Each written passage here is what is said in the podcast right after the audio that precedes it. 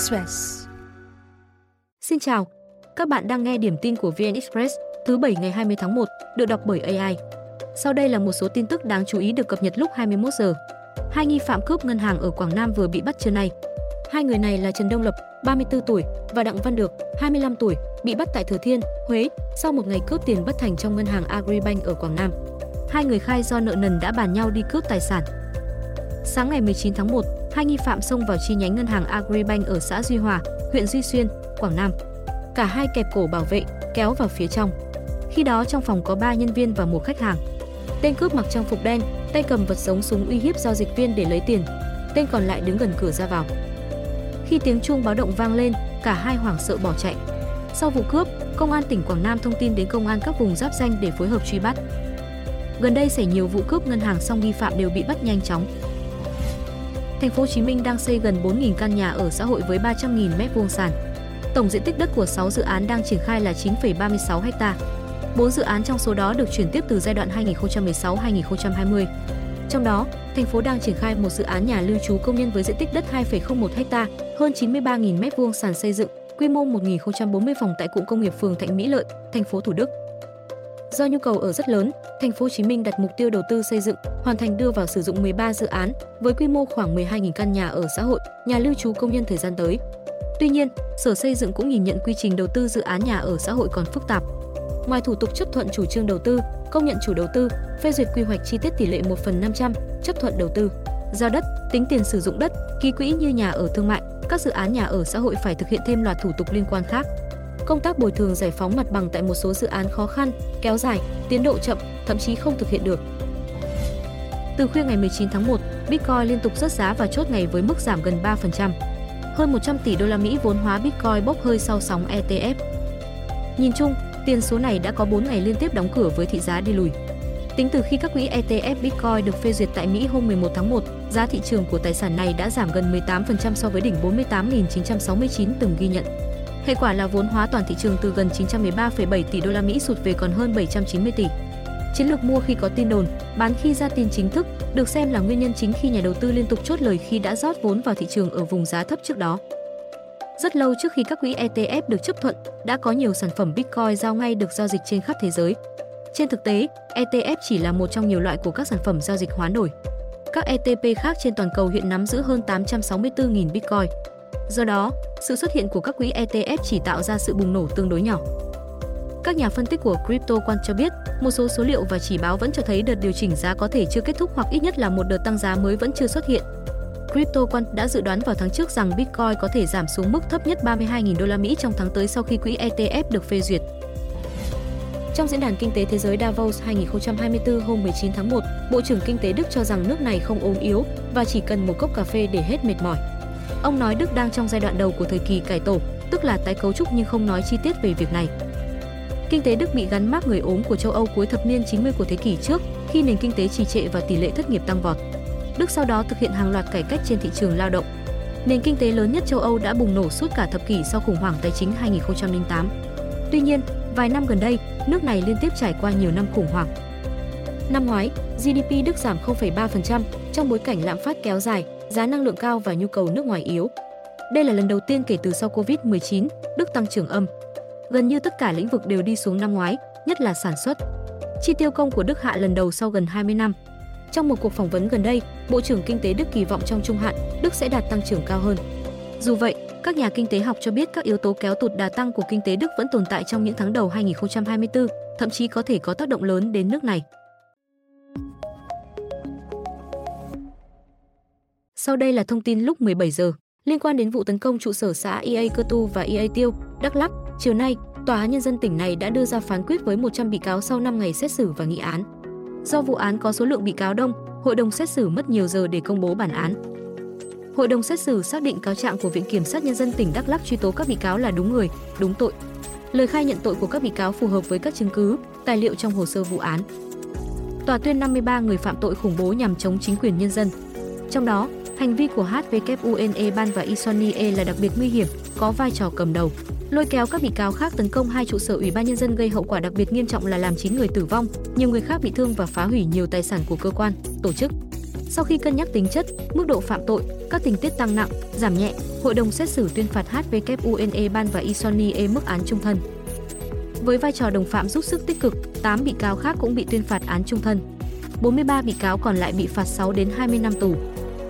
Ở nhóm tội khủng bố, 45 người, trong đó có 6 bị cáo đang trốn truy nã ở nước ngoài bị phạt từ 3 năm 6 tháng đến 11 năm tù.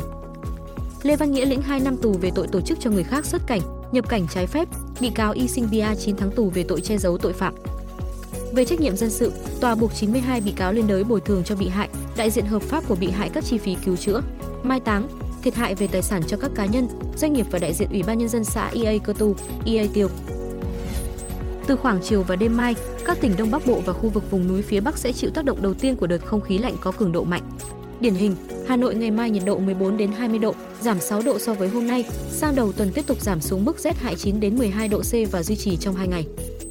Đến thứ hai tuần tới, không khí lạnh tiếp tục tăng cường khiến miền Bắc chìm sâu trong rét hại, nhiệt độ trung bình dưới 13 độ C, khu vực núi cao có khả năng xảy ra băng giá, mưa tuyết. Còn vùng biển Quảng Trị, Khánh Hòa và vùng biển phía đông của Nam Biển Đông có gió đông bắc mạnh dần lên. Trong khi đó, ở phía nam đèo Hải Vân cũng chịu ảnh hưởng của không khí lạnh nhưng cường độ yếu hơn. Tại Đà Nẵng nhiệt độ ban đêm thứ ba tuần sau xuống mức 19 độ, ban ngày 22 đến 23 độ C. Trước diễn biến trên, Văn phòng Thường trực Ban Chỉ đạo Quốc gia về phòng chống thiên tai đề nghị các tỉnh thành miền Bắc và Bắc Trung Bộ theo dõi chặt chẽ dự báo rét đậm, rét hại để hướng dẫn người dân chủ động phòng tránh, không dùng bếp than tổ ong sưởi ấm trong phòng kín, ra soát phương án đảm bảo an toàn cho học sinh nội trú. Liên quan đến việc Trung Quốc chiếm đoạt Hoàng Sa, đại diện Bộ Ngoại giao Việt Nam nói, mọi hành động sử dụng vũ lực hoặc đe dọa sử dụng vũ lực trong quan hệ quốc tế, đặc biệt là sử dụng vũ lực để giải quyết tranh chấp về chủ quyền lãnh thổ, là hoàn toàn đi ngược lại các nguyên tắc cơ bản của Hiến trương Liên Hợp Quốc và vi phạm nghiêm trọng luật pháp quốc tế. Phát biểu được người phát ngôn Bộ Ngoại giao Việt Nam Phạm Thu Hằng đưa ra vào hôm nay.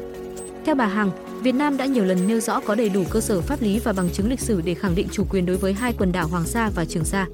Theo đó, việc chiếm đoạt Hoàng Sa không thể tạo ra danh nghĩa chủ quyền, cũng như không thể làm thay đổi sự thật chủ quyền đối với quần đảo Hoàng Sa thuộc về Việt Nam.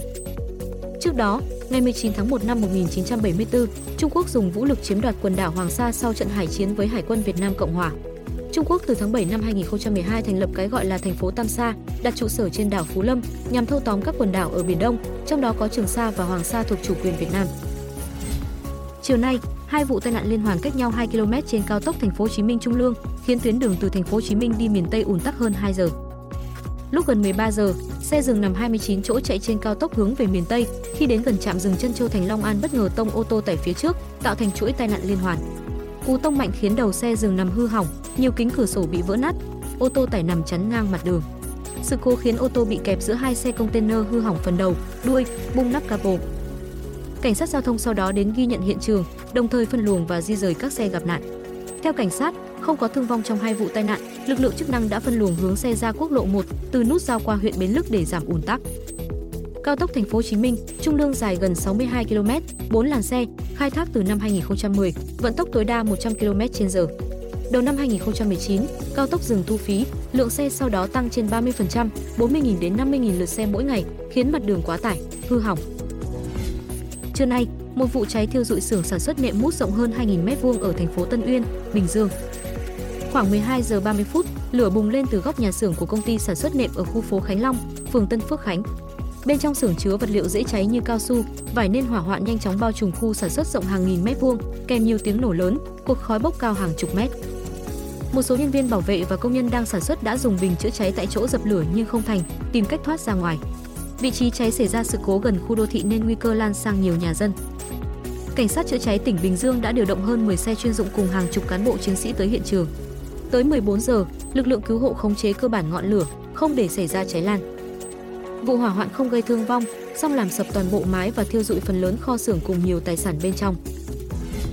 Mới đây, binh sĩ Ukraine nói đơn vị bám trụ ở bờ đông sông Dnieper chịu thương vong nặng nề, trong khi lực lượng Nga tại đây đông gấp 5 lần họ.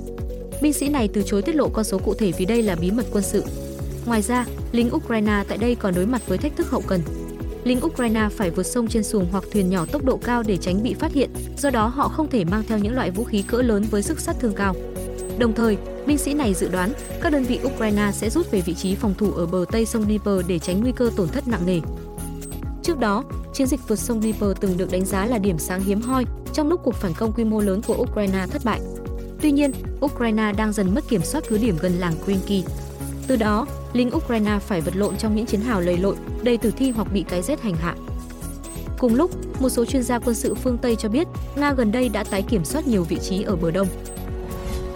Video từ camera an ninh cho thấy tên lửa diệt hạm của Houthi lao xuống phần đầu tàu hàng Geographia, tạo ra vụ nổ tương đối lớn.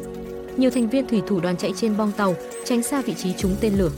Quân đội Mỹ nói rằng lực lượng Houthi đã sử dụng tên lửa đạn đạo diệt hạm, khẳng định sự việc không gây thương vong và tàu hàng vẫn tiếp tục di chuyển qua khu vực.